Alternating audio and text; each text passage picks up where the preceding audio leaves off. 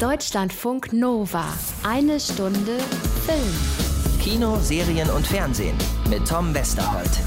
Der ist hier und wir machen genau da weiter, wo wir letzte Woche aufgehört haben. Das hatte ich euch so gut es ging versprochen und kann es jetzt zum Glück auch halten.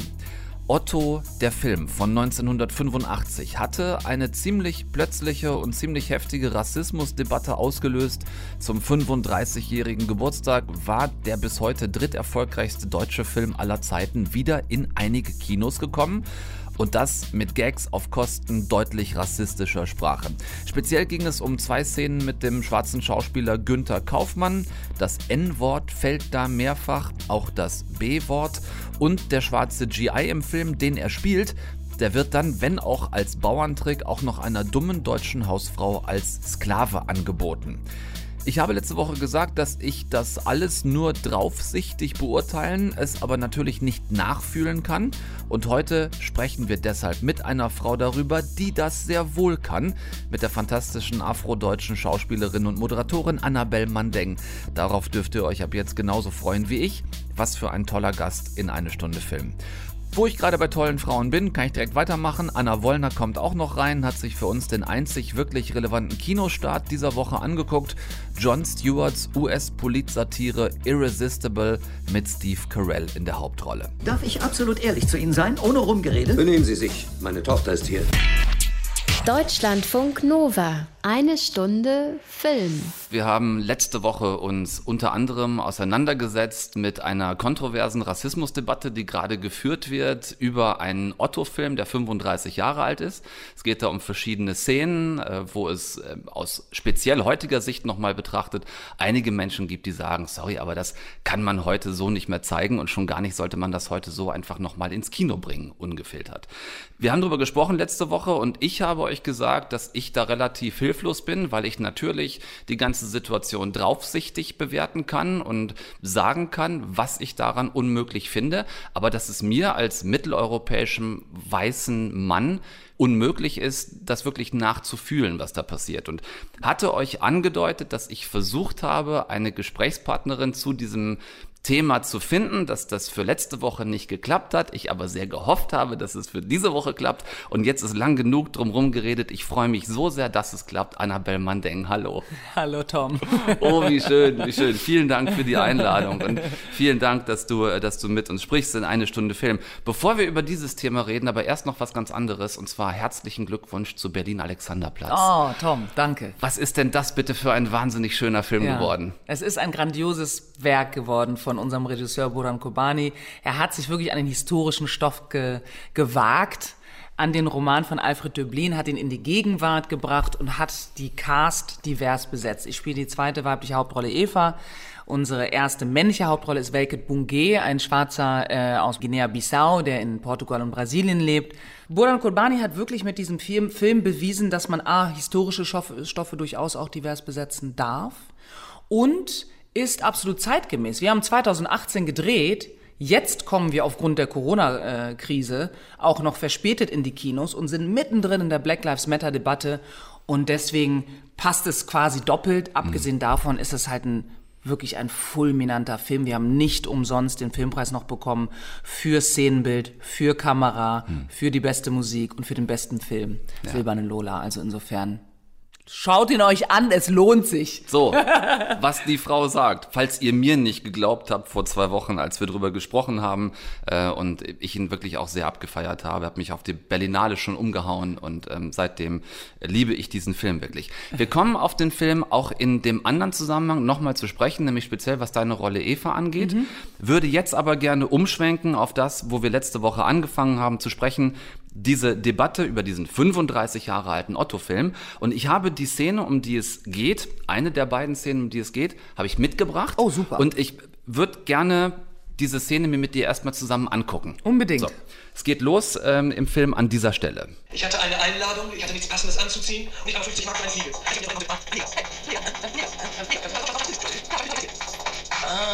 Schwarze Füße. Ja. Nein, aber mal ganz im Ernst, das musst du schon mal 50 Mark zwischen uns verdienen. Ich habe einen traumhaften Plan. Wir beide sind ein tolles Team. Pass auf. Das ist die erste Szene gewesen. je.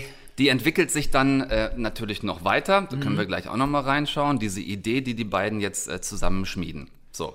Ähm, wir haben 2020.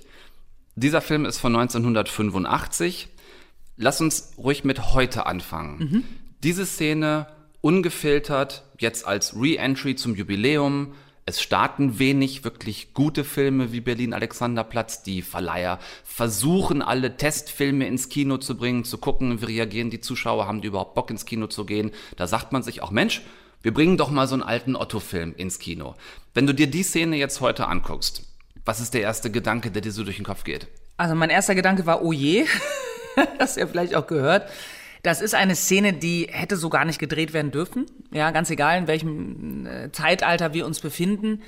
Ähm, ich kenne Otto persönlich, zwar nur flüchtig, ich mag ihn wirklich sehr. Ich finde auch seinen Humor eigentlich grandios, das ist aber grenzüberschreitend. Also ich würde eigentlich entweder empfehlen, dass man den Film, wenn man ihn unbedingt zeigen muss, was ich grundsätzlich eigentlich nicht empfehlen würde in dem Zusammenhang, weil wir uns nun mal mitten in der Black Lives Matter Debatte befinden, würde ich aber im Zweifel, falls man ihn doch zeigt, eine Warnung aussprechen. Also ich würde die Zuschauer darauf hinweisen, eventuell sogar noch äh, ähm, wörtlich vor dem Film, dass sich jemand vorne hinstellt und sagt, so Leute, das und das ist da drin, das wurde damals so gedreht.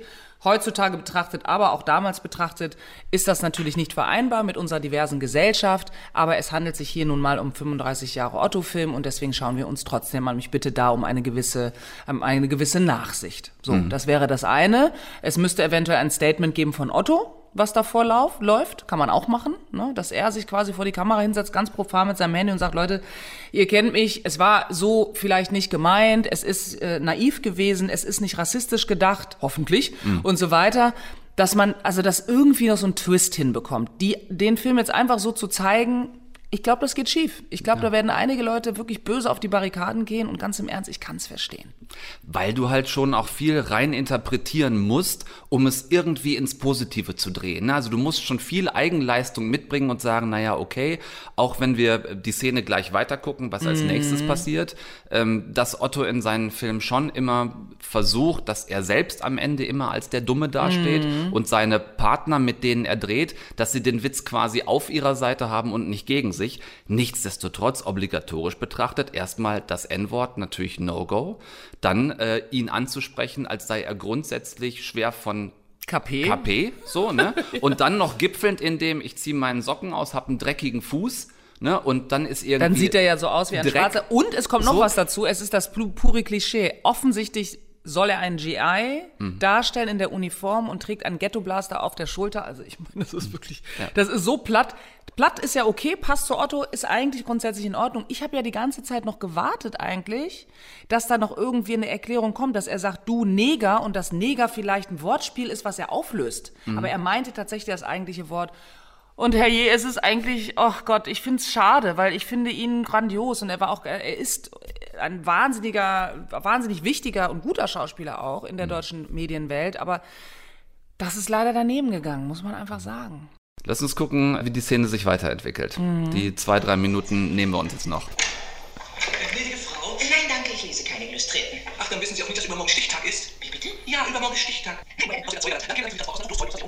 Der ich nicht. Ich nehme aus, das ist Nein, das ist aber das ist günstiger für Sie. Das ist ja günstiger für mich. Ja, Frau. Ich mache Ihnen mal ein Angebot, gnädige Frau. Oh je, ich ahne es. Oh Gott, oh Gott. Oh nein, come on. Gnädige Frau, darüber reden wir später. Ich bin das hier. Wir das aber ja. Wir sehen Sie was. Jetzt mal, Herr Bingo. Natürlich. Hätte ich mehr denken können. Krass. 100 Mark. Ja, das reicht. Das nehme ich als Anzahlung. Ich bin kein Unmensch. Geht denn das oder Rest? Und Herr Bimo nicht mit als Sicherheit. Das ist aber nicht von Ihnen. Feier. Bis bald, ja? Hier ist dein Anteil. Sag mal, wofür brauchst du eigentlich das Geld? So, das ist äh, die ganze Szene gewesen. also ich habe, ich äh, habe, ich habe wirklich feuchte Handflächen. Das ist kein, kein Das- Witz jetzt. ja, ja, weil es mir so unangenehm ist, Ja. mir das anzugucken. Es ist wirklich extrem. Was das Einzige, was es eventuell rettet, ja, dass man das als absolut pure Satire sieht. Denn am Ende ist der, äh, der schwarze Kollege spricht Hochdeutsch. Das heißt, er wird zwar abgestempelt als Bimbo aus dem Sklavenherstellerland, dem Ressourcenland Afrika scheinbar, Aber am Ende stellt sich heraus, dass er nun doch auf Augenhöhe Otto begegnet. Das ist so ein bisschen, wo ich denke, okay, also wenn man jetzt so alles versucht in die positive Richtung irgendwie noch hängen äh, äh, zu drücken, dann ist das die einzige Antwort, die ich so mir vielleicht vorstellen könnte. Wenn man es ganz bis zum Schluss durchgehalten hat, sich das anzugucken, und das meinte ich eben schon mit, man muss wirklich viel Eigenleistung erbringen und rein interpretieren und sagen, okay, jetzt im Nachhinein, ne, die, die Hausfrau, die auch noch sagt, tagsüber ist mein Mann im Ministerium, ne, also die, die äh, im Endeffekt sie auch zur Dummen zu machen. So, der Mann ist im Ministerium, sie hat aber von nix irgendeine Ahnung. Da könnte man im besten Fall, im besten ungünstigsten Fall noch sagen, dann ist es in dem Augenblick vielleicht nicht rassistisch, sondern einfach nur frauenfeindlich. Weil Auch? die, ne, Ja, weil die, ist alles drin. die dumme Frau vom Herrn Ministerialrat Ja. irgendwie keine Ahnung hat. So, und, und, und trotzdem hatten wir ganz offensichtlich vor 35 Jahren, 1985, eine Zeit, wo man solche, es ist damals der erfolgreichste deutsche Film aller Zeiten gewesen. Mhm. Ja, ich ja, glaube, ich er rangiert heute noch auf Platz drei, Mhm. wo man damals das im Kino mit so einem mit so einem leichten Kopfschütteln quittiert hat und vielleicht noch gesagt hat, ach, immer dieser Otto. Ja, ja, ja. Also es wurde auf jeden Fall verharmlost. Ich war damals 14. Ich erinnere auch den Film geguckt zu haben, aber an die Szenen kann ich mich nicht erinnern. Die habe ich wahrscheinlich verdrängt. Ja, ganz ehrlich. Ich finde es schon, ich finde es schon krass. Es, es hat natürlich Satiren gegeben, gerade in letzter Zeit, über die auch viel gestritten wurde. Das eine ist natürlich das Erdogan-Gedicht, dann gibt es die, ähm, den satirischen Text über äh, Polizeibeamte, die auf den Müll gehören. Und ähm, das geht halt auch in Richtung, wo man sagt, damit geht man zu weit. Satire hin, Satire her. Und das, finde ich, geht in die gleiche Richtung. In der Form darf sowas nicht stattfinden, bin ich der Meinung. Ob das jetzt um Schwarze geht oder ob es um Homosexuelle geht oder ob es um Menschen mit körperlichen Einschränkungen geht. Also irgendwo muss man, glaube ich, eine ne, ne Grenze ziehen und die wurde hier deutlich überschritten. Ja, weil es, glaube ich, für, also es war, es war damals schon genauso scheiße, wie es heute ist. Ja, auf den Punkt zu bringen. So. Ja, ja, genau. Es war aber Genau. irgendwie, es lag ein anderer Filter damals drauf. Und ich Nämlich finde, keiner. Keiner. Kein, kein wirklicher. Das Ja. ist einfach so durchgewunken Genau, worden. genau. Ne? Ähm, Also man, so- es hat sich, die, die Betrachtungsweise hat sich geschärft heutzutage. Mhm. Ähm, ich war tatsächlich in einer Talkshow von äh, Sandra äh, Maischberger und da ging es nämlich um Neger, um das Wort Neger. Es ging um die Wichtigkeit und Wertigkeit von Sprache. Und ich habe verteidigt tatsächlich, dass es das Wort Neger gibt per se. Sprachwissenschaftlich betrachtet ist das eine Form des Negroiden, also es bedeutet eigentlich nur schwarz. Das ist der Ursprung historisch betrachtet. Hat aber natürlich durch die gesellschaftliche Historie mittlerweile so eine Bedeutung bekommen, dass man es nicht mehr benutzen darf. Das gilt genauso zum Beispiel für das Hakenkreuz, ja, was ja auch eine ursprüngliche Geschichte hat, die nichts damit zu tun hat mit der Bedeutung, die es heutzutage hat, aber man darf es dementsprechend natürlich nicht mehr tragen. Und ähm, das ist, das, das wird in diesem Film einfach ad absurdum geführt. Also diese Historie wird quasi mit Füßen getreten, auch gerade wie es dargestellt ist. Das eine wäre jetzt zum Beispiel das verbal zu machen. Das andere ist, dass man einen schwarzen Menschen als Beispiel nimmt, den man klischeehaft darstellt, klischeehaft betitelt, Bimbo allein, äh, klischeehafte Rolle als Sklave, der äh, gebrochen Deutsch spricht. Also ich meine, da ist wirklich alles drin, da wird mir heiß und kalt, wenn ich das sehe. Ich bedauere das, dass es ähm, das in der Filmwelt gegeben hat, weil es natürlich auch die Weichen gestellt hat für den Umgang mit solchen Rollen und äh, für den Umgang in der Darstellung. Ich habe ja auch in meinem Werdegang als Schauspielerin äh, etliche Rollen abgelehnt, wo es darum ging, dass ich entweder eine Prostituierte spiele, eine Putzfrau oder einen Flüchtling. Ich habe gesagt, ich werde keine Klischeerollen spielen. Ich habe lange nur moderiert, weil da war wiederum der internationale Look, dass ich halt dreisprachig bin, Französisch, Englisch, Deutsch, durch Auslandsaufenthalte, war dann eher genehm. Ne? Aber im Schauspiel, ah ja, hm, der Zuschauer kann sich nicht mit dir identifizieren und ach und Gott und so. Das ändert sich, das ist auch gut und wichtig und richtig. Ähm, aber so ein Film hat natürlich einfach dafür gesorgt, dass da ähm, mit einer Nonchalance drüber hinweggegangen wurde, aufgrund dessen auch, weil er so erfolgreich war. Ne? Und das ist sehr, sehr, sehr, sehr schade. Also ich wünschte, es wäre anders gelaufen. Wir können äh, Günther Kaufmann leider heute nicht mehr fragen, was ihn dazu bewogen hat, damals überhaupt diese Rolle anzunehmen. Er wird das Drehbuch ja gelesen haben und gesehen haben, was er da spielen wird. Ähm, er ist ein Schauspieler gewesen, leider 2012 verstorben, aber ein Schauspieler gewesen, der von Rainer Werner Fassbinder entdeckt worden ist und viel mit dem zusammen gedreht hat. Hätte mich sehr interessiert. Ich hatte nie die Möglichkeit, bei unseren Treffen mit ihm mal über diesen Film zu reden. Ähm, aber wir können mit dir darüber reden, was das Rollenangebot mit dunkler Hautfarbe zu tun haben kann. Du hast selber erzählt, dass du einige Klischee-Rollen abgelehnt hast und du bist auch schon lange als Moderatorin und Schauspielerin unterwegs. Vielleicht können wir da mal ansetzen, dass du uns erklärst, wie es sich über die Jahre dann in Klammern hoffentlich mit einem Ausrufezeichen bis heute doch verändert hat. Oder hat es das am Ende gar nicht so sehr? Naja, also ähm, wir befinden uns mitten in dem Prozess. Ich äh, bin Jahrgang 71 und deswegen stehe ich jetzt schon seit ähm, 26, 27 Jahren vor der Kamera. Und ähm, es hat sich auf jeden Fall was getan, doch, aber da ist noch extrem viel Luft nach oben. Und zwar liegt es daran, dass die Strukturen von damals heute noch gelten. Die Senderchefs sind die gleichen. Immer noch. Oder dieselben vielmehr. Es hat sich in den Redaktionen zwar einiges getan, aber dennoch wird natürlich von oben herab auch entschieden, sozusagen. Deswegen ist die deutsche Fernsehlandschaft eigentlich der deutschen Kinowelt hinterher. Das haben wir auch mit Berlin Alexanderplatz bewiesen, was ein klassischer Roman ist von Alfred Döblin, spielt 1928, spielt mit uns in der Gegenwart und ist divers besetzt. Das hätte es damals nicht gegeben. Das gibt es jetzt, das ist gut so. Aber in der Fernsehlandschaft, da muss noch einiges passieren. In der Werbung haben sie mittlerweile erkannt, dass die Produkte, die sie verkaufen, ja an die gesamte Bevölkerung gerichtet ist, die nun mal zu 25 Prozent äh, auf Migrationshintergrund basiert. Ne? Jeder Vierte hat einen Migrationshintergrund in Deutschland. Und deswegen sieht man in der Werbung lustigerweise schon seit einigen Jahren viel mehr Diversität vertreten, weil das sich wirtschaftlich rechnet. Dass die Fernsehsender nicht so weit denken, ist eigentlich auch dumm weil wir heute ja nicht mehr nur für den Fernseher produzieren, sondern für, den, für die Streaming-Dienste. Alles, was im Fernsehen läuft, wird irgendwann im Internet gezeigt werden und geht weltweit. Und weltweit sind 70 Prozent Menschen mit Migrationshintergrund. Es gibt genug Menschen, die mittlerweile sagen, ich kann mich mit dem Fernsehprogramm nicht mehr identifizieren, weil ich mich dort gar nicht wiederfinde.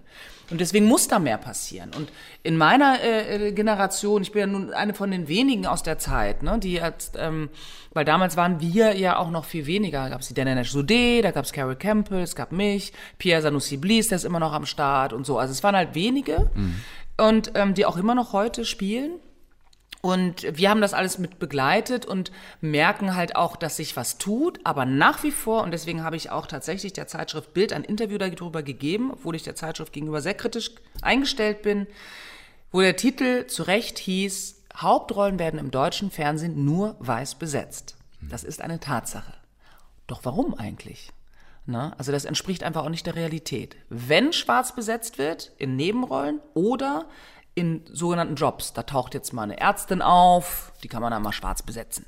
Da gibt's dann halt irgendwie den Polizisten oder was weiß ich was, aber das sind alles so Rollen, die sind, äh, die sind okay, aber das sind jetzt keine Rollen, die irgendwie für die Geschichte wirklich unheimlich wichtig tragend sind.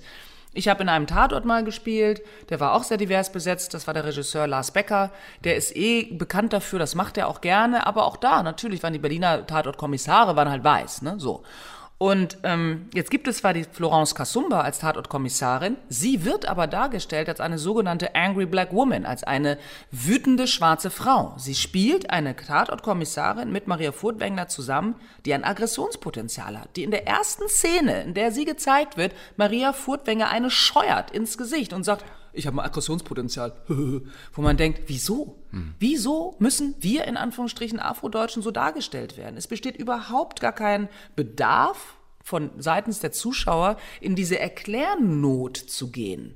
Da kann man sich wesentlich intelligenter auch verhalten vielleicht, weil wenn die Stoffe diverser besetzt werden, und das meine ich in alle Richtungen, große und kleine Frauen, dicke und dünne Menschen, Menschen mit Einschränkungen körperlich und psychisch, Menschen ohne Einschränkung, Menschen jeglicher Ethnien, jeglicher sexueller Präferenzen, wird man natürlich automatisch ein Spiegelbild unserer Gesellschaft darstellen und dementsprechend viele Leute auch äh, erreichen. Und es macht die Geschichte auch spannender und abwechslungsreicher. Ja, also Stichwort Vorbildfunktion in der darstellenden Kunst.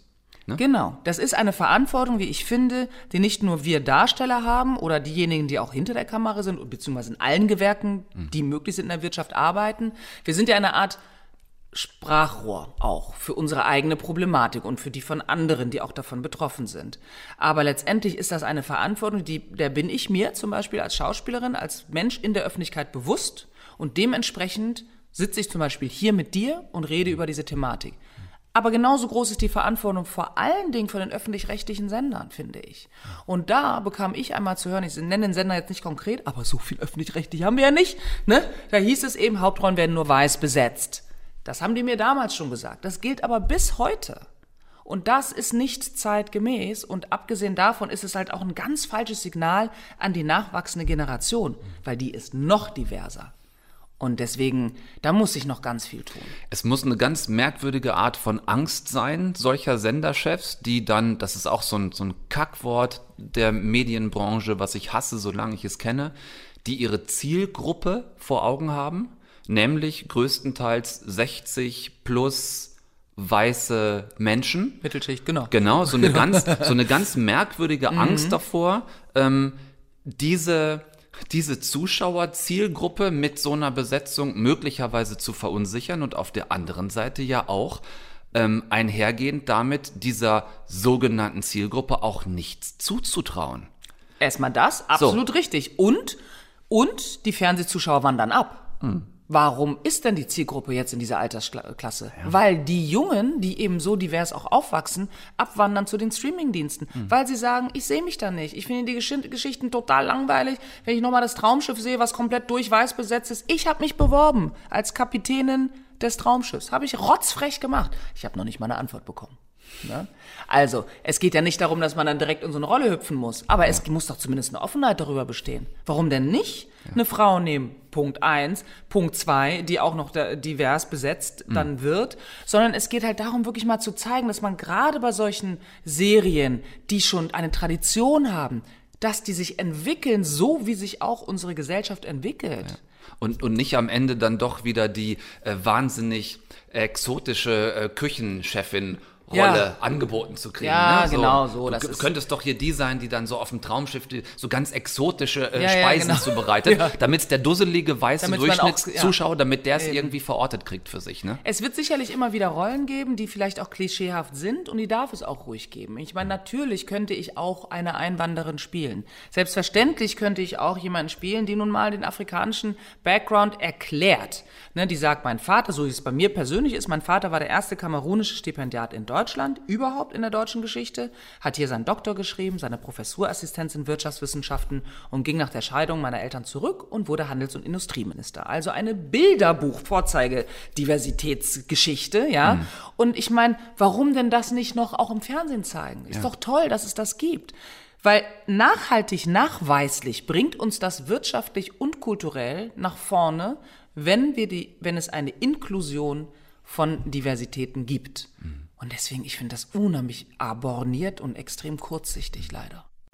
Aus deiner Erfahrung würdest du sagen, dass äh, das so weit geht, dass sich viele Menschen mit dunkler Hautfarbe zum Beispiel, die Bock auf so einen Job hätten, Schauspieler, viel Talent mitbringen, dass sie es vielleicht allein deshalb schon lassen, weil sie denken, ja, ich werde doch hinterher eh nur auf die und die Rollen besetzt. Nee, das glaube ich nicht. Äh, A, weil an der Schauspielschule eine ganz andere Politik herrscht. An der Schauspielschule geht es wirklich ums Spielen. Ich habe mit etlichen SchauspielerInnen, Schauspielern und Schauspielerinnen gesprochen, die mir gesagt haben, dass ich eine andere Hautfarbe habe, wurde mir erst bewusst, nachdem ich die Schauspielschule verlassen habe. Ne? Ich bin mit einem äh, der größten ähm, Streamingdienste in Kontakt, in einer sogenannten Brainstorming-Gruppe quasi, wo wir uns gegenseitig inspirieren und habe dafür eine bebilderte Liste erstellt, auf der äh, Namensliste von Ron Niamo, einem Schauspielkollegen, basierend. Einmal für Schauspieler, einmal für Schauspielerinnen, mit den Links zu den jeweiligen Showreels, also zu den äh, Schauspielbändern von denen, damit Caster und Drehbuchautorinnen uns wirklich vor Augen haben. Diese Liste habe ich im April, Mai während der Corona-Krise quasi erstellen können, weil ich die Zeit dazu hatte. Und die ist bei dem ähm, Verbund der deutschen Casterinnen angekommen und wurde an alle verteilt und dem Verbund der deutschen Drehbuchautorinnen und auch dort verteilt. Und dadurch ist es eben jetzt nicht mehr so, die kursiert, es wird viel darüber geredet, über diese Liste von mir, ähm, äh, dass man sich halt bewusst jemanden suchen muss, der schwarz ist, weil der da schwarz drin steht, sondern es gibt die Liste, die zeigt diese Vielfalt und sagt, Mensch, die Frau, die finde ich cool. Und die nehmen wir halt für Rolle XY. Also ich versuche quasi beizusteuern, dass es zu einer Normalität kommt. Und das scheint auch ein wenig zu funktionieren. Also ich höre rechts und links ganz gute Resonanz. Mir werden auch Rollen angeboten, wo ich sage, okay, das ist auch mal ganz cool. Und ähm, ähm, der Streamingdienst ist halt auch offen dafür, zum Beispiel Autorinnen und Stoffe von afrodeutschen, ich kann ja nur für meinen eigenen kleinen Dunstkreis sprechen, afrodeutschen Talenten sich anzuschauen und eventuell weiter zu bearbeiten. Ich konnte einen Stoff von einem wunderbaren Schauspielkollegen äh, platzieren, Ernest Allen Hausmann, der gerade in Dortmund an einem staatlichen Theater spielt, und zwar den Othello. Und damit ist er der erste schwarze Othello, der nur schwarz, der schwarz geschrieben ist, aber immer nur von Weißen gespielt wurde. Also es passieren wirklich äh, tolle Sachen da draußen und deswegen, ähm, ich glaube, wir, wir sind jetzt dabei, dass wir alle dazu beitragen können und wollen. Wir sind lauter geworden und das wird sich hoffentlich nicht ändern. Und ein kleiner Kreis schließt sich an dieser Stelle, weil ich vorhin gesagt habe, auf ähm, Burhan Kobani und auf Berlin Alexanderplatz würden wir nochmal zu sprechen kommen. Für die Rolle der Eva, in der äh, Burhan dich besetzt hat, ist deine Hautfarbe wirklich völlig egal. Ja, ja und nein. Also das Gute ist, ich spiele die Eva, die früher Hannah Schigula gespielt hat in der Fassbinder-Verfilmung. Also das ist schon mal toll, dass man da so, so ein gerade von Hannah Schigula, trala und so. Aber die Rolle, die Hautfarbe spielt doch eine, eine, eine Rolle und zwar aufgrund dessen, dass alle anderen Schwarzen, die vorkommen in dem Film, so ist nun mal die Geschichte des Romans, haben einen sogenannten Niedrigstatus. Das heißt, das sind eigentlich Verbrecher. Ne? Auch Franz Bieberkopf, gespielt von Welket Bungé, möchte ja gut sein. Er strebt dahin, gut zu sein, wird aber immer in die Unterwelt hinabgezogen und wir haben auch viel in der Hasenheide im Görlitzer Park gedreht, wo eben viele Schwarzafrikaner als Drogendealer ihr Geschäft machen und das ist auch in dem Film verwertet worden. Genau. Meine Rolle Eva ist aber eine eigenständige, selbstständige Geschäftsfrau, der dieser Club gehört, wo auch viel stattfindet. Das heißt, sie hat als einzige Person mit schwarzer Hautfarbe in diesem Film zumindest einen Hochstatus. Das stimmt, ja. Und das ist wichtig, das ist ein wichtiges Signal. Ja. Ja, vollkommen richtig, klar. Das Obligatorische würde einem sagen, ne, für die, für die Rolle der Eva und wer sie ist, wäre die Hautfarbe Sekundär. sekundär. Ja. Aber natürlich, in dem Zusammenhang, Aber in hast, dem du, Zusammenhang ist es. hast du vollkommen genau, recht. muss man die Lupe da nochmal ein bisschen justieren. Ja. Und als Frau und als Frau mit, äh, mit, mit, einer Sicht, mit einem sichtbaren Migrationshintergrund Mhm. setzt Burhan Kobani damit ein ganz wichtiges Signal. Ja. Und das ist auch gerade wieder eigentlich ein schönes Beispiel gewesen für, für Einsicht und Draufsicht. Ja, ja, genau. Ne, so den, den Ja. Moment, wo man sich dann oder oder ich mich gerade tatsächlich auch ertappt gefühlt habe und gedacht habe. Habe Mhm. ich gemerkt, sie hat gerade in deinem Scheiße, Kopf so gearbeitet. Ja, ja. Ach ja, äh, so habe ich das noch gar nicht gesehen. Das ist auch okay, das muss man auch nicht sofort so sehen. Das ist etwas Ja. Subtiles verstanden, weil das ist, ich finde es gut, dass du auch sagst, es ist eigentlich egal, weil man nimmt Mhm. nur wahr, dass die Eva eine starke Frau ist. Ja, eine ne? Geschäftsfrau, Eine Geschäftsfrau, die Clubbesitzerin. cool ist, die Ja. irgendwie auch loslassen kann, die eine Erwachsenenliebe führt und Mhm. so weiter und so fort, die empathisch ist, die integer ist. Das siehst du. Mhm. Ja. Mehr musst du auch gar nicht sehen. Ja. Und es sollte eben in den Filmen auch so stattfinden, dass nur das zählt und dass man sich nicht fragt, wieso ist denn die jetzt schwarz? Ne? Wieso ist denn die jetzt asiatisch? Wieso sitzt die jetzt im Rollstuhl? Wieso ist das ein Transgender? Es muss um die Persönlichkeit gehen und es muss um das Spiel gehen. Ganz wichtig. Ja. Wow. Da habe ich dich sprachlos gemacht. Ja, das, äh, das, darf, Tom, das darfst du es aber geschehen ruhig. Zeichen und äh, Wunder. Ich, fi- ich, finde, ich darf, ich finde, ich darf auch mal zwischendurch sprachlos sein. Ähm, nein, das macht wirklich einfach, es macht einfach sehr großen Spaß, sich mit dir darüber zu unterhalten. Das freut mich. Wenn wir grundsätzlich über Alltagsrassismus reden, der ähm, ständig und überall passiert, vielleicht auch ähm, ruhig mal aus dieser Filmblase raus, dazu hast du viel gesagt, dann gibt es so ein Beispiel, das mir immer sehr schnell einfällt, weil es auch ein viel diskutiertes ist. Das könnten wir jetzt zusammen durchspielen. Wir beide begegnen uns irgendwo bei irgendeinem Event, lernen uns kennen, kannten uns vorher nicht. Und irgendwann stelle ich diese berühmte Frage und sage, Wo kommst du her? wo kommst du eigentlich her, Annabelle? Ich sag, aus Bad Zwischenahn. Genau, Und richtig. du sagst, Und ich sage dann, nein, ich meine, wo kommst du wirklich her? und ich sage, du meinst, was die Herkunftsländer meiner Eltern sind. So. Und du sagst, ich sage, äh, ich sage dann sowas wie, äh, äh, äh, also ja, äh, irgendwie äh, schon. Also ich glaube, das meinte ich und fange an zu stammeln. Richtig. Das ist wahrscheinlich ein Gespräch, das in deinem Leben auch mehrfach so stattgefunden hat. hundertfach. Hundertfach. Und das passiert ganz vielen von uns. Ähm, und damit uns meine ich eben POCs, People of Color, wie man ja heute äh, politisch korrekt sagt. also Menschen mit Farbe quasi. Ähm, die Frage mag harmlos erscheinen und es gibt selbstverständlich wesentlich schlimmere Angriffe auf rassistischer Ebene. Es gibt tätliche Angriffe, es gibt äh, Angriffe, wo man als schwarzes F. Punkt, Punkt, äh, äh, äh, beschimpft wird, schwarzes Miststück, du solltest umgebracht, vergewaltigt werden, was auch immer. Es gibt ganz, ganz schlimme Sachen. Allein Aber abfällige Blicke. Ohne Abfällig- ein Wort zu genau, sagen. Ne? Genau, es gibt, dass man, dass vor allem ausgespuckt wird, dass man angerempelt wird und so weiter. Das ist mir alles schon passiert. Aber diese vermeintlich harmlose Frage führt automatisch zu einer Ausgrenzung. Und das ist das Problem, was dahinter steckt. Denn wieso kann ich nicht aus Bad Zwischenahn sein? Das ist ja die Frage, die impliziert wird. Wo kommst du eigentlich her? Ich komme eigentlich aus Bad Zwischenahn. Ich bin in Göttingen geboren, ich bin in Bad Zwischenahn aufgewachsen. Das Fertig. ist die Frage, das ist die Antwort auf deine Frage. Genau. Deine Neugier, was die Herkunftsländer meiner Eltern sind, kann ich total verstehen. Ich habe die gleiche Neugier gegenüber andersfarbigen oder jemanden, der, der mich auf Hochdeutsch mit Akzent zum Beispiel anspricht. Ne? Aber dann frage ich eben, was sind die Herkunftsländer deiner Eltern? Völlig legitim. Es gibt tief schwarze Menschen in Deutschland, deren Eltern nun mal aus Kenia stammen, aus Ghana stammen, aus Nigeria stammen oder was auch immer, die ein wahnsinnig schönes Hochdeutsch sprechen, die noch niemals in Afrika waren. So.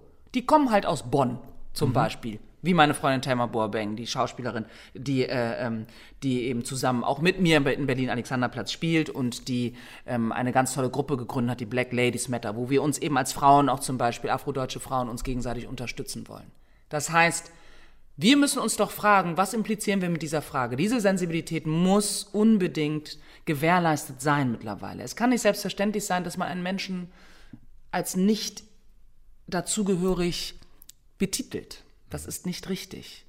Und da, daher ähm, gibt es ja auch ganz schöne äh, Zusammenfassungen mittlerweile, so Erklärmomente, Erklärvideos, wo einfach mal gesagt wird, was tut uns weh und warum. Da kann man recherchieren, man kann sich quasi weiterbilden, damit man nicht in diese Fettnäpfchen trifft und damit wir uns alle miteinander wohlfühlen. Weil selbstverständlich ist dir das auch unangenehm, wenn du merkst, dass ich mich angefasst fühle. Na klar. Oder wenn ich dann auflache und sage, ja, ich weiß, was du fragen willst. Ja, du willst eigentlich nur wissen, wo mein Vater herkommt, meine Mutter. Okay, mein Vater ist aus Afrika, meine Mutter ist Deutsche. Zufrieden? Ja, äh, genau, das wollte ich wissen. Und das ist doch schade. Ich will dir doch auch kein doofes Gefühl geben. Wir wollen uns doch eigentlich kennenlernen. Ne? Und deswegen ist es, glaube ich, wichtig, einfach darauf zu achten, was würde die Frage bei dir auslösen und was, was löst die Frage bei mir aus. Ganz einfach. Ne? Also man muss schon versuchen, ein bisschen reflektierter zu sein. Dann kann eigentlich gar nichts schiefgehen. Wir POCs gehen ja nicht grundsätzlich davon aus, dass man uns Böses will. Das tun wir nicht. Aber es passiert halt so oft, dass man natürlich mit dabei auch misstrauisch ist und, und, und eventuell sogar zynisch und das ist sehr, sehr schade. Ne? Ich glaube, es hat tatsächlich viel mit Bereitschaft zu tun, auch mit der Bereitschaft, sich auseinanderzusetzen, sich mit Menschen zu unterhalten, die die Insight haben, im Gegensatz zur Draufsicht. Weil was mich dann oft ärgert ist, wenn dann so im Nachsatz kommt, ja, es war doch gar nicht so gemeint. Denn darum geht's ja letzten Endes im ersten Schritt gar nicht. Mhm. Nee. Ne? Also Nee. vielleicht einfach vorher nachdenken, sich vorher mal informieren, vielleicht vorher mal jemanden ansprechen und sagen, so Annabelle, wie fühlt sich denn das eigentlich für dich an? Man kann sich immer Dinge fragen, was ist erklären dein lassen. ethnischer, was ist dein ethnischer Ur Ursprung? Das ist eine legitime Frage. Was ist das Herkunftsland, was sind die Herkunftsländer deiner Eltern? Leg ist völlig legitim. Ne? Aber ich meine, es passiert keiner Schwedin, dass sie gefragt wird, wo sie wirklich herkommt. Ja. Da kann sie Smörebröt mit Nachnamen heißen. Keiner würde irgendwie sagen, wo kommst du ursprünglich her? Ne? Also das ist eben dieser Unterschied und ich glaube, das, so fängt es eben an. Es fängt in klein an. Was glaubst du, wie oft wir schon jetzt auf unseren, auf unseren Posts und so weiter gelesen haben? Ja, wieso? Stellt euch doch nicht so an. Ich meine, das macht doch nichts. Wieso kann man das denn nicht fragen? Ich weiß überhaupt nicht mehr, was ich fragen soll. Und das geht mir schon alles total auf die Nerven und, äh, und so. Und wo wir sagen, ja, was ist denn mit uns? Was glaubst du, wie es uns auf die Nerven geht? Dass wir darum kämpfen müssen, dass eine gewisse Normalität herrscht? Ich meine, gerade in Deutschland, ich hatte ein wunderbares Gespräch mit meinem Bruder, Doktor der Ökonomie, der in London lebt, jetzt nach Nizza geht und äh, viel in Schweden zu tun hat. Und der sagte, Anna, wenn ich in Schweden bin, um dort zu arbeiten, spricht mich niemand auf Englisch oder sonst wie an. Alle sprechen mich auf Schwedisch an. Die haben auch ihre Rassismusprobleme. Sie gehen aber automatisch davon aus, wer in Schweden ist, gehört, gehört nach Schweden. Ganz einfach. Würde in Deutschland nicht passieren. In Deutschland wird er angesprochen und ich auch. Oh, Sie sprechen aber gut Deutsch. Ja, wieso denn nicht? Ich kann meinen deutschen Ausweis hinlegen und jemand spricht mich in einem so schlechten Englisch an, dass ich ihm auf meinem sehr, sehr guten amerikanischen akzentfreien Englisch am besten noch antworte, wissen Sie was, lassen Sie es bitte sein, lassen Sie uns bitte Deutsch sprechen, weil mein Deutsch ist eindeutig besser als Ihr Englisch. Ja. Ne? Und das sind halt so Sachen, ah, puh, das muss nicht sein, das ist wie mit einem Hammer. Ne? Und, was ich aber, was er mir auch erzählt hat, und das fand ich auch so spannend, er sagte nämlich, ähm, Es gibt in Deutschland vier Kategorien von Deutschen. Es gibt die Deutschen, es gibt die Ostdeutschen, die sind auch noch okay, aber es sind halt die Ostdeutschen. Dann gibt's die Deutschen mit Migrationshintergrund, die sind so halbgeil. Und dann gibt's die Deutschen mit sichtbarem Hinter Migrationshintergrund, von dem man sagt, eigentlich sind das keine richtigen Deutschen. Das ist also ein Problem, was sich durch unsere gesamte Gesellschaft wirklich zieht. Dass wir meinen, wir müssten kategorisieren. Dass wir überhaupt sagen, ich bin Afrodeutsche. Schwierig. Ich kann ja sagen, ich bin Deutsche und ich habe afrikanische Wurzeln. Okay. Ne, aber es gibt direkt diese Titulierung. Und äh, da fängt's an. Deswegen die Wertigkeit und Wichtigkeit von Sprache ist mein Lieblingsthema. Weil Sprache ist unser stärkstes Kommunikationswerkzeug. Und da müssen wir aufpassen. Da müssen wir anfangen, damit fängt's an. Wie reden wir miteinander? Dann kommt die Schrift, genauso wichtig, weil die Schrift hat Bestand. Der Film, ne? wir können alles wieder aus der Schublade holen. Und deswegen müssen wir schon gucken, dass wir da, dass wir da zusehen, ähm, dass die Kommunikation stimmt. Ja, es gibt eine Menge, Menge wirklich unschöner Dinge, die tagtäglich äh, Menschen mit dunkler Hautfarbe passieren, nur aufgrund dessen, ohne irgendein anderes Ohne ein Kriterium. Anlass, weißt du? genau. Ja, ohne, Ja, ja. ohne ein Wort miteinander gewechselt zu haben und trotzdem dahinter so eine, so eine Form von Rechtfertigung oder mindestens aber Erklärungsnot. Mhm. Ne? Du bist da sehr, sehr konstruktiv. Äh, in dieser, in dieser, ja, ähm, in, in der Gesamtdebatte unterwegs, Ja. hast du eben schon erzählt.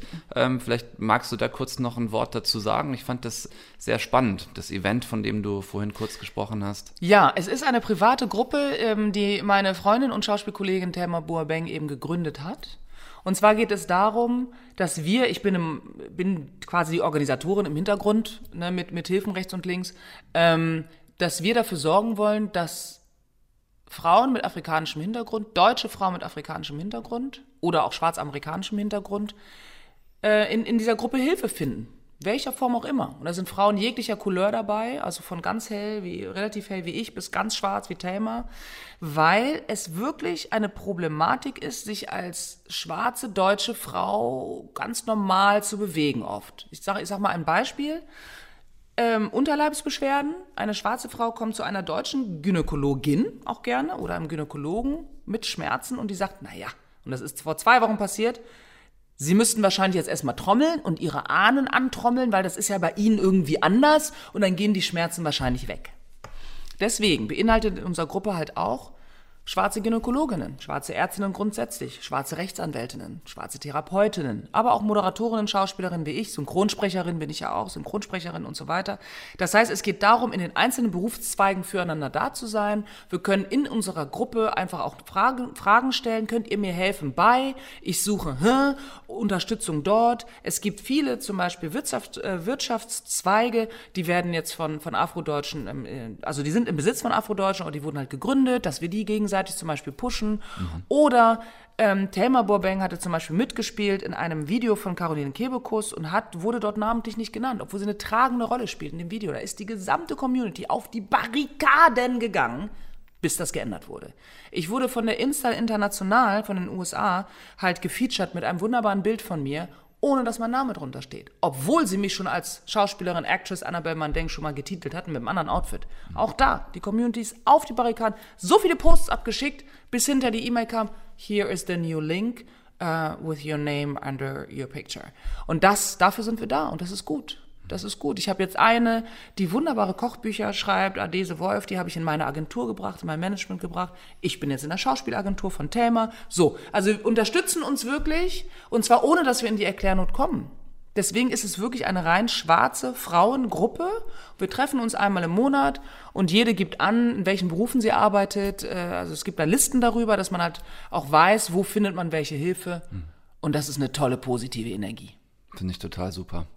Eine, eine ganz bescheuerte, veraltete, überflüssige, dusselige Szene aus einem Otto-Film von vor 35 Jahren hat zu einem wahnsinnig schönen Gespräch geführt mit Annabelle Mandeng. Tausend Dank dafür. Ganz lieben Dank, Tom. Was passiert bei dir als nächstes? Du hast äh, ein paar Projekte noch vor der Brust, hast du eben schon gesagt. Ja, also ich habe, ähm, ich habe was ganz Tolles, was jetzt kommt. Und zwar werde ich am 10.9. in Berlin im, Be im Hotel de Rome meine erste Ausstellung als Malerin wiedergeben. nach 20 Jahren Pause. Ich wurde damals vor 20 Jahren von der Deutschen Nationalgalerie gefeatured hier in Berlin.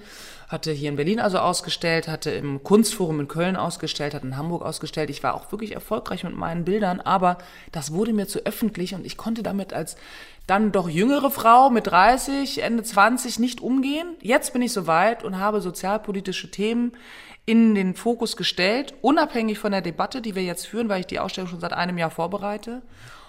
Das ist also kein Hobby, das findet auf einer, äh, glaube ich, äh, ähm, ernstzunehmenden Ebene statt. Ich bin da unheimlich stolz drauf und gehe eben jetzt wieder raus damit an die Öffentlichkeit. Und das ist super. Ähm, ansonsten komme ich gerade aus dem Synchronstudio, habe äh, wieder einige Sachen äh, am Laufen, habe für Alicia Keys gerade letzte Woche meine Stimme geliehen für ähm, Song Exploder. Das ist ein Porträt über sie und da spreche ich sie halt. Ich singe sie nicht, nein, ich spreche sie und äh, bin bei diversen anderen Filmprojekten halt auch die Stimme von etlichen anderen Charakteren. Und das ist dann für dich aber wieder die schöne Form von Bestätigung im Sinne von People of Color synchronisiert People of Color. Ja. Und nicht.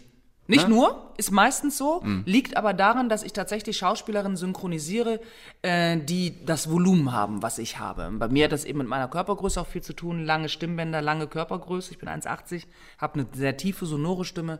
Aber ich spreche zum Beispiel bei Slutty Teenage Bounty Hunters, einer äh, Comedy-Serie auf Netflix, Yolanda, und das ist eine Puerto Ricanerin. Also, da ist alles drin. Immer. Ich wünsche dir dafür alles Gute, Danke. für die Ausstellung viel Erfolg Danke. und äh, für Berlin Alexanderplatz, dass wirklich so viele Menschen, wie sich gerade ins Kino trauen, da auch reingehen. Ja, wir laufen zum Glück auch in Open-Air-Kinos. Ja. Also das kann man auch nur empfehlen, das sind wunderbar. Autokinos finde ich ein bisschen schwierig, da darf man irgendwie nicht aussteigen und das Cabriolet nicht aufmachen. Ja. Aber Open-Air-Kinos, sucht euch ein Open-Air-Kino in der, in der Gegend, gerade jetzt im Sommer, es macht einen Höllenspaß. Genau. Nochmal vielen herzlichen Dank für das schöne Gespräch, Annabel Mandeng. Sehr gerne. Deutschlandfunk Nova. Eine Stunde Film. 90 Tage sind's noch, liebe Freundinnen und Freunde, bis zur amerikanischen Präsidentschaftswahl äh, im November 2020. Ich würde lügen, wenn ich sagen würde, dass ich nicht einigermaßen die Hosen voll habe vor dem drohenden Ergebnis, dass der orangehäutige, flatterhaarige möglicherweise auch nach diesem Termin weitermacht. Der Wahlkampf nimmt jetzt gerade so richtig Fahrt auf und wird in den kommenden Wochen, können wir uns sicher sein, zwischen Trump und Biden wahrscheinlich auch noch einiges schmutziger, als er ohnehin schon ist. Ist das perfekte Timing für einen Film, der am Donnerstag in die Kinos kommt und zumindest im Kleinen offenbart, wie Wahlkampf im Jahr 2016 funktioniert hat. Runtergebrochen auf die Provinz, Irresistible, unwiderstehlich heißt der Film, ist einer von Talkshow-Legende Jon Stewart. Steve Carell spielt die Hauptrolle und ähm, eine Stunde Film Chefpolitologin und Wahlkampfbeobachterin äh, Anna Wollner hat ihn schon gesehen. Ich überlege, ich würde auch deinen Wahlkampf managen, glaube ich. Ja, ich glaube, hätte ich auch endlich mal Chancen, für irgendwas gewählt zu werden. Ähm, wir haben eben schon kurz angerissen, 2016 und runtergebrochen auf die Provinz. Also um was für eine Art von Wahlkampf geht's hier? Um einen sehr absurden, der aber tatsächlich angelehnt ist an eine wahre Begebenheit, was es am Ende eigentlich noch absurder werden lässt. Es ist nicht das Präsidentenamt, sondern das eines Bürgermeisters, ähm, was hier zur Disposition steht in einem kleinen Kaff irgendwo in Georgia und dieses Kaff heißt Dierlaken. Und der wahre Fall fand tatsächlich 2017 statt, kurz nach der amerikanischen Präsidentschaftswahl, denn da gab es noch einen offenen Kongressposten, der besetzt werden musste, also die erste Wahl in Trumps Amtszeit. Und der Wahlkampf wurde absurderweise zu einem der teuersten in der Geschichte des Repräsentantenhauses mit 55 Millionen Dollar, die man wirklich in ein kleines Kaff gesteckt hat, weil dort ein junger, unbekannter Demokrat den republikanischen Platzhirschen herausgefordert hat Unfassbar. und das Ganze ein bisschen aus dem Ruder gelaufen ist. Und hier im Film haben sie diese Idee aufgegriffen und da ist es ein Politikberater, Gary Zimmer, der von Steve Carell gespielt wird, der nach der Wahlniederlage der Demokraten 2016 etwas suizidal ist und zurück an die Basis geschickt wird, um eben in der kleinsten aller Ebenen Demokraten zu pushen. Er kommt nach Dierlaken, um dort einen pensionierten Kriegshelden zum Bürgermeisterkandidaten aufzubauen, der bis dahin auch noch nicht mal Demokrat war, aber die republikanische Hochburg gewinnen will, gewinnen soll, im Notfall wirklich mit allen Mitteln. Colonel Jack Hastings ist unser Schlüssel zurück in den großen Wechselwählerstaat Wisconsin. Er weiß es nur noch nicht. Darf ich absolut ehrlich zu Ihnen sein, ohne Rumgerede? Benehmen Sie sich. Meine Tochter ist hier. Das war ihre Tochter mit dem, mit, mit dem Arm in der Kuh. Glaubt mir, Leute, Jack ist der Richtige. Unser kleiner Wahlkampf hier hat das Interesse der Republikanischen Partei auf sich gezogen. Wieso bist du hier? Den letzten Funken Hoffnung in deinen Augen auszulöschen macht mich scharf. Ist schön, dich zu sehen. Ja. Du siehst fett aus. Recht schnell taucht dann auf der Gegenseite die hier gehörte republikanische Allzweck-Wahlkampfwaffe und skrupellose Politfrau Faith Brewster äh, auf. Und du kannst dir denken, dieser Wahlkampf wird kein sauberer sein. So, ich äh, muss das jetzt einigermaßen investigativ an dieser Stelle nachfragen und dulde keine Ausflüchte. Was sagt der Film über die amerikanische Politik aus? Wie viel Zeit haben wir? Also ist natürlich nichts Gutes. Ne? Das ist ein zynischer Kommentar auf das, was in den USA gerade passiert, beziehungsweise vor drei, vier Jahren passiert ist. Denn es geht hier gar nicht so sehr um Politik, sondern um also doch irgendwie schon, aber vor allem auch um Macht, Geld und die Medien, denn die haben ja auch eine ganz besondere, nicht immer schöne Rolle. Und statt ähm, ja das blank gebonerte Parkett in Washington DC ist es eben die amerikanische Provinz, die hier politisiert wird, also die richtige Provinz mit Kühen, Feldern, Traktoren, einem Diner an der Hauptstraße. Reicht doch auch. Reicht, selbstverständlich. Aber dieser, also es gibt einen Pub und einen Diner und der Pub hat noch nicht mal Burger. Und ähm, Gary Zimmer kommt aber immer da rein und bestellt sich Budweiser und einen Burger. Weil die das aber gar nicht haben, geht dann halt der Sohn des Besitzers immer rüber, rüber auf die andere Seite zum Diner. Diner holt den Burger daher holt den Burger und, das und serviert Bier. den im Pub. Genau, ja. genau so ist es. Und natürlich an diesem Tresen sitzen äh, dicke Männer in Karohemden und Basecaps. Yep. Und äh, es ist also tatsächlich es ist nicht unbedingt ein Kampf Republikaner gegen Demokraten. Also das würde vermutlich auch mit umgekehrten Vorzeichen funktionieren. Mhm. Es geht halt eher wirklich auf dieses entlarvende System, also diese Wahlkampftour. Absolut über jegliche Verhältnisse. Die kommen da mit ja. einer Entourage an, in einer Stadt, in der es noch nicht mal vernünftiges WLAN gibt. Die sitzen irgendwann alle in einem Auto vor der Highschool und hacken sich da ins WLAN ein, bis irgendein Schüler vorbeikommt, der gerade Highschool-Polizist ist und sagt, hier, äh, das geht nicht, fahrt mal weg. Und am Ende, da gibt es dann auch noch so einen Schildbürgerstreich, der noch entlarvender ist als alles, was davor kommt. Es klingt schon irrsinnig witzig, so wie du es erzählst. Wenn wir dann uns nochmal kurz ins Gedächtnis rufen, dass Regie Talk-Legende Jon Stewart geführt hat, die Hauptrolle Steve Carell spielt, Rose Byrne und Chris Cooper auch mit dabei sind. Ich meine, das klingt ja wirklich allein nominell erstmal ziemlich gut. Hält der Film, was die Namen versprechen? Also Jon Stewart, der kennt sich auf jeden Fall auf dem politischen Parkett aus und der hat ja auch in seiner Talkshow das ein oder andere Mal bewiesen, dass er auch Demokraten aufs Glatteis führen äh, mhm. kann und auch tut. Und ähm, es ist hier schon bissig und es wirkt übertrieben. Aber er hat, als er damals die Idee für das Drehbuch hatte, äh, von Politfreunden das Drehbuch gegenchecken lassen und er dachte immer, er hätte etwas übertrieben. Aber viele haben das gelesen und mit den Schultern gezuckt und gemeint, ja, genau so ist es und genau so könnte es passieren, was es ja noch so ein bisschen absurder werden lässt. Also Carell und er, die haben ähnliche Chemie, die haben ja lange auch zusammen in seiner Late Night zusammengearbeitet und das merkt man, weil Carell sich wohlfühlt in der Rolle des Beraters, der mit einem Privatjet in die Provinz mhm. fliegt und Rose Byrne als Zicke funktioniert sowieso immer. Chris Cooper kann für mich alles spielen und ich bin mir noch nicht so sicher, aber man fängt ja langsam an, sich Dinge schön zu reden. Ne? ähm, also du darfst es jetzt nicht falsch verstehen. Ja, ne? Das ja, ist ja. kein großer Film und Mhm. der hätte auch bissiger sein können. Also der kommt an Wieb zum Beispiel nicht ran. Okay. Aber es ist besser als nichts und ich habe gelacht. Ja, und, äh, und nichts haben wir viel gehabt in letzter Zeit im Kino und deshalb ist gerade alles besser als nichts, gebe dir recht. Äh, Bin sehr gespannt auf Irresistible. Ab Donnerstag im Kino könnt ihr euch angucken. Danke, Anna. Sehr gerne. Das war's für heute, meine allerliebsten Lieblingshörerinnen und Hörer. Eine Stunde Film sagt Tschüss und danke fürs Dabeisein. Danke Anna Wollner. Vielen lieben Dank Annabelle Mandeng für das tolle offene Gespräch.